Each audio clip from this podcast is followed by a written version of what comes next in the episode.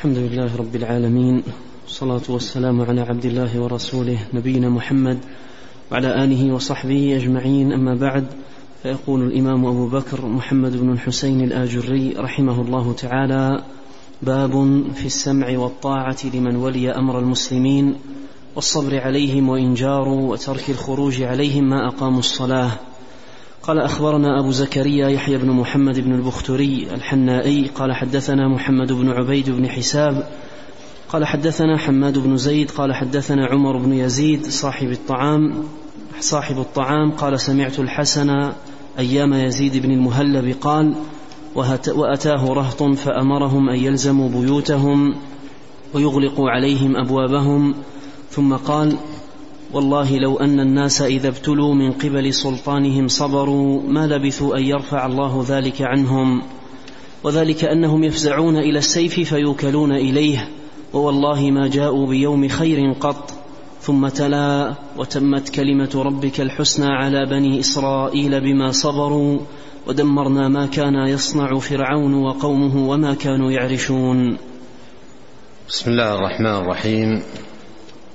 الحمد لله رب العالمين وأشهد أن لا إله إلا الله وحده لا شريك له وأشهد أن محمدا عبده ورسوله صلى الله وسلم عليه وعلى آله وأصحابه أجمعين. اللهم إنا نسألك علما نافعا ورزقا طيبا وعملا متقبلا. أما بعد هذا الباب باب في السمع والطاعة. لمن ولي أمر المسلمين والصبر عليهم وإن جاروا وترك الخروج عليهم ما أقاموا الصلاة. ذكره المصنف الإمام الآجري رحمه الله تعالى عقب أبواب عديدة في ذم الخوارج وذلك أن الخوارج لا يبالون بما صح عن النبي الكريم عليه الصلاة والسلام في أحاديث متكاثرة في الأمر بلزوم الجماعة والسمع والطاعة لما في ذلك من انتظام مصالح المسلمين وتحقق أمنهم والتئام شملهم وسلامتهم من الفتن والشرور لأن مصالح المسلمين الدينية والدنيوية لا تنتظم إلا بجماعة ولا جماعة إلا بإمام ولا إمام إلا بسمع وطاعة. ولهذا جاءت أحاديث كثيرة عن رسول الله صلى الله عليه وسلم في الأمر بالسمع والطاعة. بل قرن هذا الأمر بالسمع والطاعة لولي الأمر بواجبات الدين العظيمة وفرائض الإسلام الجليلة كقول النبي صلى الله عليه وسلم اعبدوا ربكم وصلوا خمسكم وأدوا زكاة مالكم وصوموا شهركم وأطيعوا ذا أمركم تدخلوا جنة ربكم. قال ذلك عليه الصلاة والسلام في ضمن خطبه للناس في حجة الوداع مما يدل على عظم شأن هذا الأمر وأن هذه العبادات الدينية وعموم مصالح المسلمين لا تنتظم إلا بذلك بالسمع والطاعة للولاة وإن جاروا وإن ظلموا. يصبر حتى يستريح حتى يستريح يمن عليه الله سبحانه وتعالى بما تتحقق له به الراحة والسعادة. وحتى يستراح أيضا ممن جار وظلم. وفي هذا المقام يكل المرء أمره إلى الله سبحانه وتعالى ويطلب نجدته منه عز وجل. لا يرفع سيفا ولا يشهر سلاحا ولا يعلن خروجا وإنما يكل أمره إلى الله ويلجأ إلى الله سبحانه وتعالى بالعبادة والتضرع والصبر على جور السلطان حتى يستريح بر ويستراح من فاجر. لا أن ينزع اليد من الطاعة ويفارق الجماعة ويخالف أحاديث الرسول عليه الصلاة والسلام ويستجلب لنفسه ولأمته الفتن والشرور وما لا تحمد عقباه في الدنيا والآخرة. قال باب في السمع والطاعة لمن ولي أمر المسلمين. هذا السمع والطاعة واجب من الواجبات الدينية.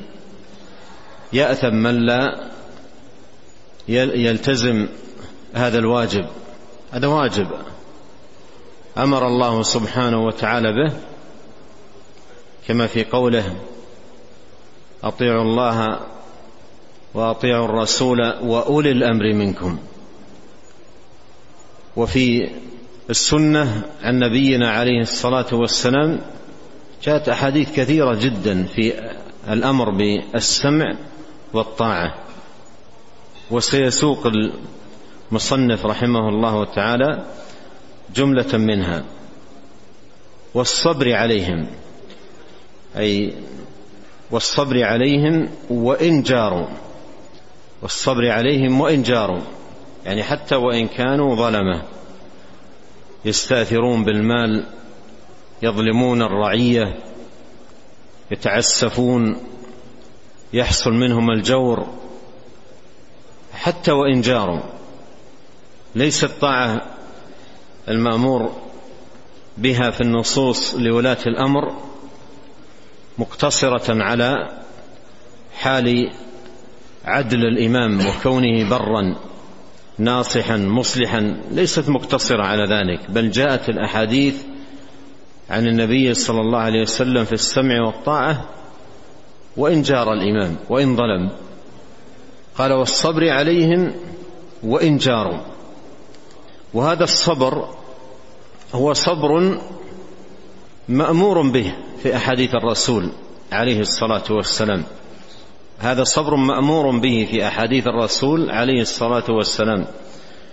وسيأتي في الأحاديث مما ساقه المصنف رحمه الله تعالى الصبر على الامام أمر به عليه الصلاة والسلام به إذا جار الامام أمر بالصبر. ما أمر عليه الصلاة والسلام بسل السيف والخروج ونزع اليد من الطاعة؟ ما أمر بذلك. أمر بالصبر. فإذا الصبر المأمور به عند جور الولاة وظلمهم هذا باب من أبواب التقرب لله يصبر متقربا إلى الله بهذا الصبر.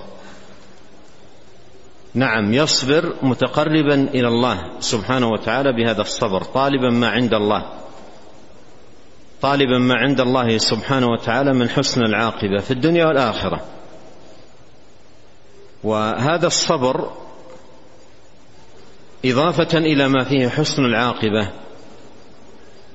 كما سيأتي في البيان الجميل للإمام الحسن البصري رحمه الله تعالى في أول خبر ساقه المصنف رحمه الله تعالى تحت تحت هذه الترجمة فإن فيه كذلك تكفيرا للسيئات ورفعة للدرجات. لأن هذا باب من باب من أبواب العمل الصالح. هذا صبر على مصيبة. هذا صبر على مصيبة صبر على ابتلاء. ابتلاه الله سبحانه وتعالى بجور السلطان فقابل ذلك بما أمر به شرعا من صبر على جوره متقربا بذلك إلى الله سبحانه وتعالى. فيكون بابا من أبواب تكثير السيئات. لأن المصائب إذا تلقاها المؤمن بالصبر كانت بابا من أبواب تكثير السيئات. وإذا احتسب في ذلك عند الله سبحانه وتعالى كان بابا من أبواب الأجور ورفعة الدرجات. وقوله وإن جاروا أي حصل منهم الجور وهو الظلم. وهو ضد العدل. قال وترك الخروج عليهم ما أقاموا الصلاة. ترك الخروج عليهم ما أقاموا الصلاة. ترك الخروج عليهم وجاءت أحاديث كثيرة في تحذير من ذلك لأن فيه مفاسد عظيمة فيه شرور عظيمة فيه إراقة للدماء تعدي على الحرم اختلال للأمن شيوع للفوضى ظهور للجريمة عدم انتظام المصالح مصالح المسلمين مفاسد كثيرة جدا تحصل في مثل هذه الحال حال الخروج على ولي الأمر. وإذا كان بخروجه يرجو مصلحة له وللأمة فان ما يترتب على خروجه من الفساد والشرور وإراقة الدماء واختلال الأمن وغير ذلك أعظم وأخطر من المصلحة التي يرجو أن أن ينالها أو أن يحصلها بذلك الخروج على ولي الأمر. ترتب على الخروج على ولاة الأمر من المفاسد أضعاف أضعاف ما يرجوه من خرج عليهم من تحصيل مصالح. ولهذا جاءت الشريعة بالنهي عنه والتحذير منه لأنه باب يجر على الأمة شرور وويلات عظيمة جدا. وهذا أمر رآه الناس وعاينوه في وقائع كثيرة يعرفها من يطالع التاريخ ويرى أيضا الواقع. وقوله رحمه الله ما أقاموا الصلاة هذا جاء فيه أحاديث عديدة ساق المصنف لا ما أقاموا فيكم الصلاة. وهذا يدل على عظم شأن الصلاة. عظم شأن الصلاة ورفيع مكانتها. وأن ولي الأمر الذي يكرمه الله سبحانه وتعالى بفتح المساجد وترتيب الأذان والإمامة والصلاة وأن تقام الصلاة في أوقاتها كما أمر الله سبحانه وتعالى دون أن يحصل على يحصل الناس على في ذلك تضييق أو نحو ذلك فهذا على خير هذا على خير ولهذا جاءت أحاديث لا ما أقاموا فيكم الصلاة مما يدل على عظيم مكانة الصلاة ورفيع منزلتها وأنها عماد الدين. وأن إقامة الصلاة في المجتمع وعنايه ولي الأمر بها هذا من علامات الخير. هذا من علامات الخير علامات الفضل. وتبقى أمور الخلل إذا كانت موجودة تعالج بالطرق الشرعية. المأمور بها شرعا وفق قواعد الشريعة العظيمة. وفق هدايات الرسول عليه الصلاة والسلام وإرشاداته المباركة. صلوات الله وسلامه وبركاته عليه. وقوله ما اقاموا الصلاة أي أن أن الصلاة إذا كانت مقامة لا يحل. إذا كان الولاة يقيمونها ويهيئون إقامتها لا يحل هذا الخروج. لا ما أقاموا فيكم الصلاة. لا ما أقاموا فيكم الصلاة. ونبه العلماء رحمهم الله تعالى على أمر مهم في هذا الباب. حتى لو كان الوالي لا يقيم الصلاة. حتى لو كان الوالي لا يقيم الصلاة. لا يخرج عليه. بل ينظر في العواقب والمآلات. قد يكون في الخروج عليه مفاسد وإراقة للدماء وعدم تحقق للمصلحة المرجوة واختلال للأمن ومفاسد عظيمة جدا أضعاف أضعاف ما يرجوه من من خرج.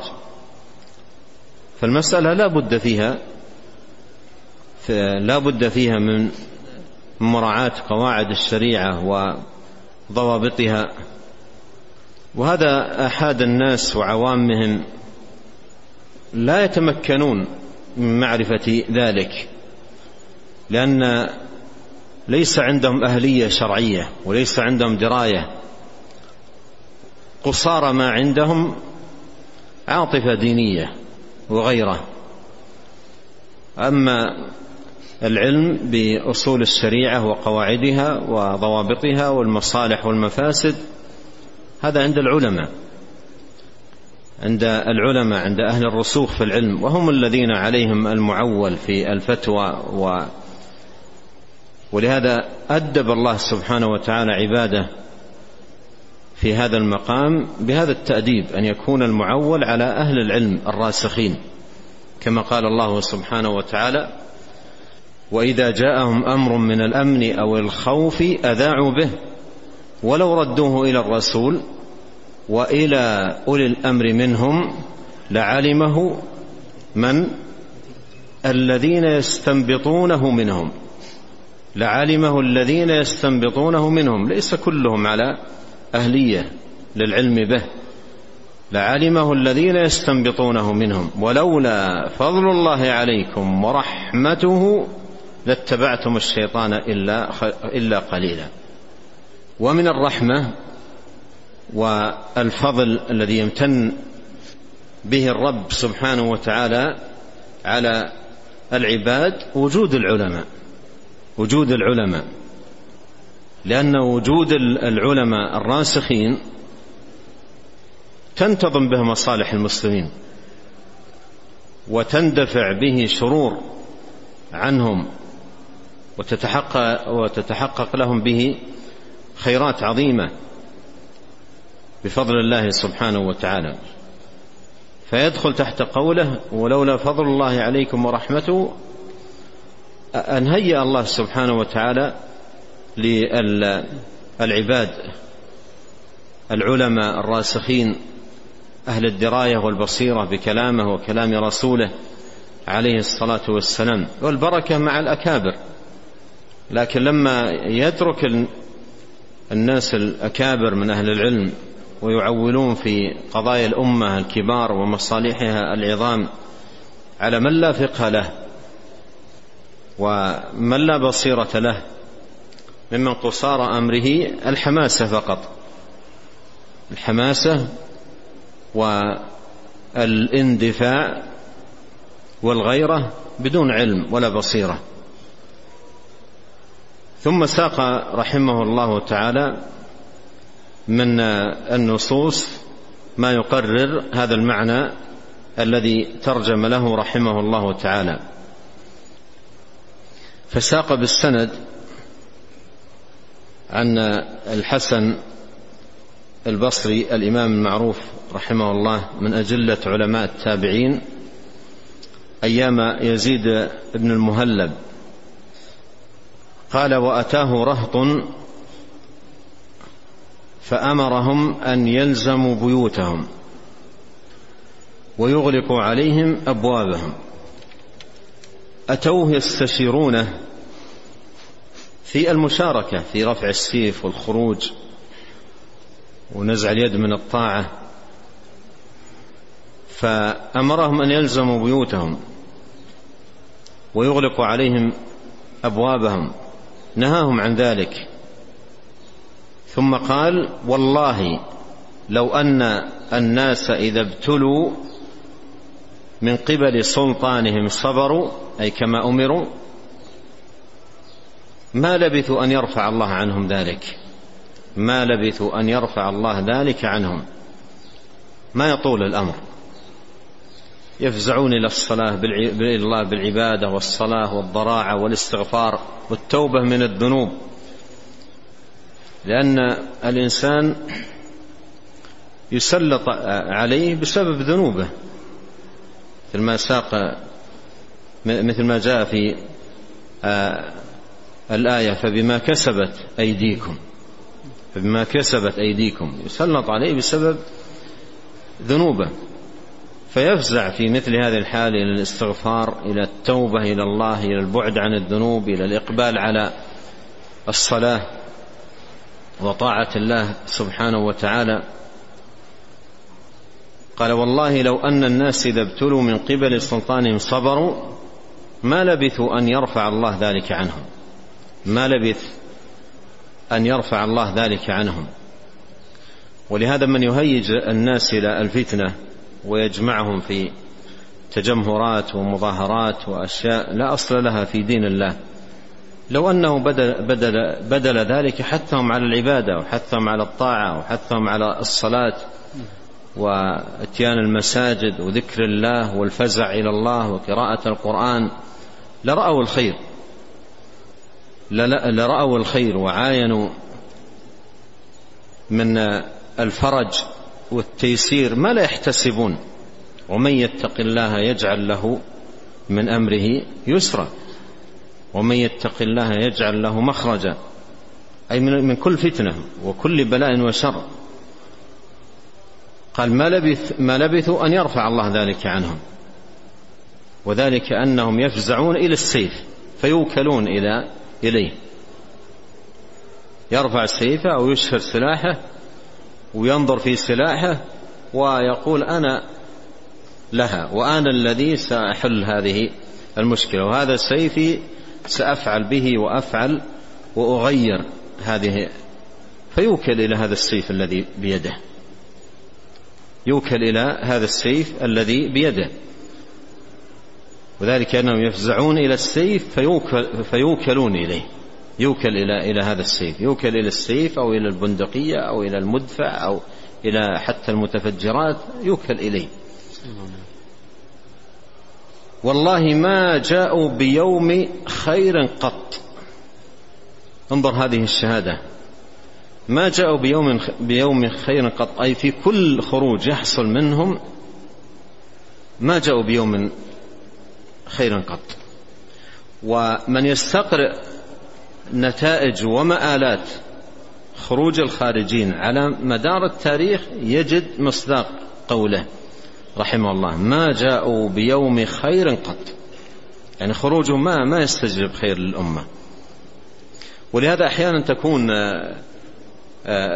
أحيانا تكون المجتمعات فيها والي ظالم متأذي منها الناس أذى شديدا ثم يحصل خروج ويتخلص من هذا الظالم وتبقى أمور الناس في فوضى وإراقة دماء وانتهاك أعراض إلى غير ذلك فيصبح يتمنى الناس ذلك الوالي الذي كان ظالما مما شاهدوه من الفوضى والألم وانتهاك الحرمات وإراقة الدماء وشيوع الفوضى. يقولون ليتنا نعود إلى زمن فلان مما يعاينونه من شرور وآلام ومفاسد عظام. يقول والله ما جاءوا بيوم خير قط. والله ما جاءوا بيوم خير قط. ابن تيمية رحمه الله تعالى في كتابه منهاج السنة عمل استقراء وتتبع. عمل استقراء وتتبع لعمليات الخروج عبر التاريخ قبل زمانه رحمه الله. وأخذ يذكر فلان وفلان وفلان وفلان تتبع. ثم خرج بنتيجة. اشبه شبيهه بهذا الكلام للإمام الحسن البصري رحمه الله تعالى. قال فما أقاموا دينا ولا أبقوا دنيا. يعني هذه النتيجة. فما أقاموا دينا. يعني بخروجهم من لم تحصل إقامة دين. وهم بزعمهم إنما خرجوا لإقامة الدين. فما أقاموا دينا ولا أبقوا دنيا لأن دنيا الناس ذهبت ذهبت في انتهاب وسلب واختلال الأمن وإراقة الدماء وشيوع الفوضى وغير ذلك. ثم تلا الحسن البصري رحمه الله تعالى وتمت كلمة ربك الحسنى على بني إسرائيل. هذا التمام في الحسنى والخيرية التي نالها هؤلاء ثمرة ماذا؟ بما صبروا. جاء بالآية شاهدا بحسن العاقبة لمن يصبر. وبنو إسرائيل حصل فيهم من آه، السلطان أذى عظيما. نقرأه في القرآن في آيات في مواضع. حصل لهم أذى عظيما. فيقول الله وتمت كلمة ربك الحسنى. على بني إسرائيل بما صبروا. أي أن هذا التمام في الحسنى والخيرية والأمن والسلامة من الظالم المعتدي ثمرة من ثمار الصبر بما صبروا. ودمرنا ما كان يصنع فرعون وقومه وما كانوا يعرشون. وهذا الاستدلال من الحسن البصري رحمه الله تعالى بهذه الآية شاهدا على الصبر من أجمل ما يكون. وهذا شاهد عظيم دلت عليه هذه الآية الكريمة على حسن عاقبة الصبر على حسن عاقبة الصبر وأن بها تمام الخير بمن الله سبحانه وتعالى وفضله. نعم. قال رحمه الله تعالى أخبرنا أبو جعفر أحمد بن يحيى الحلواني قال حدثنا أحمد بن حنبل قال حدثني يحيى بن سعيد عن هشام قال حدثنا الحسن عن ضبة بن محصن بن محصن عن أم سلمة رضي الله عنها عن النبي صلى الله عليه وسلم قال تكون عليكم أمراء تعرفون وتنكرون فمن أنكر فقد برئ ومن كره فقد سلم ولكن من رضي وتابع. قالوا يا رسول الله ألا نقاتلهم؟ قال لا ما صلوا. قال لا ما صلوا. نعم هذا الحديث والحديث التي بعده آه، معانيها آه، مترابطة فليؤجل الكلام عليها إلى اللقاء لقاء الغد بإذن الله سبحانه وتعالى. نسأل الله الكريم أن ينفعنا أجمعين بما علمنا وأن يزيدنا علما وأن يصلح لنا شأننا كله وألا يكلنا إلى أنفسنا طرفة عين. أسأل الله عز وجل أن يبصرنا والمسلمين بهدي نبينا عليه الصلاة والسلام أن يبصرنا بما فيه الخير لنا ولأمة الإسلام. وأن يعيدنا والمسلمين أينما كانوا من الفتن ما ظهر منها وما بطن وأن يهدينا إليه صراطا مستقيما. اللهم آت نفوسنا تقواها وزكها. أنت خير من زكاها. أنت وليها ومولاها. اللهم إنا نسألك الهدى والتقى والعفة والغنى.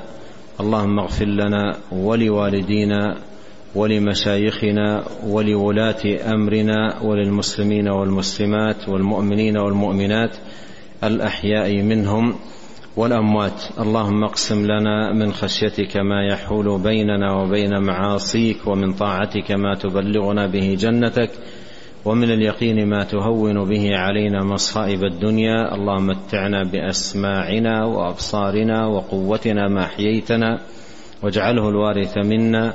واجعل ثأرنا على من ظلمنا وانصرنا على من عادانا ولا تجعل مصيبتنا في ديننا ولا تجعل الدنيا أكبر همنا ولا مبلغ علمنا ولا تسلط علينا من لا يرحمنا.